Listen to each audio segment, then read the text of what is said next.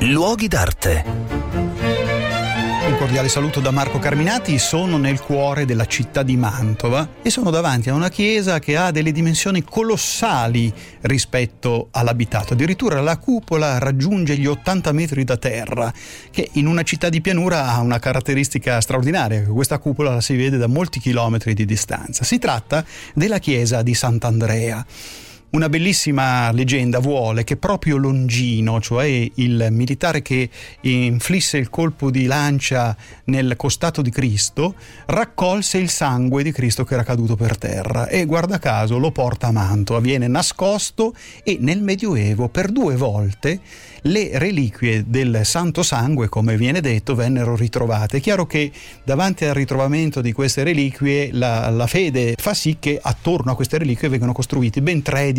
uno più importante dell'altro. Proprio nella seconda metà del 400 eh, il marchese di Mantova, che era Ludovico II Gonzaga, che aveva tra l'altro un figlio, Francesco, che era diventato cardinale e Gonzaga non vedevano l'ora di portare un Gonzaga al papato, fa costruire questa chiesa chiamando il più grande architetto che c'era allora su piazza, Leon Battista Alberti, che era oramai un architetto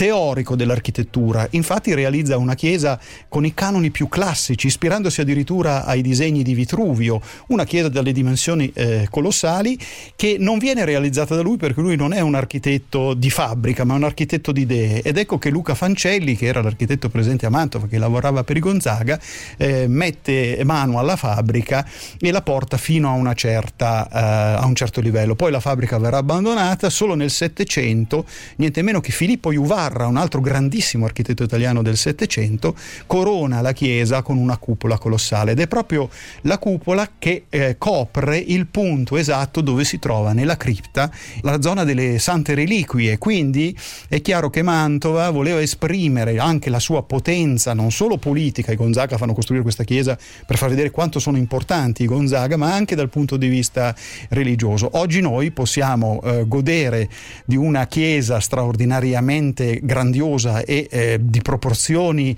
perfette. Leon Battista Berti studiava le proporzioni degli edifici antichi con questo slancio della cupola settecentesca che si vede a molti chilometri sulla pianura della Lombarda, avvicinandosi da ogni punto alla città di Mantova.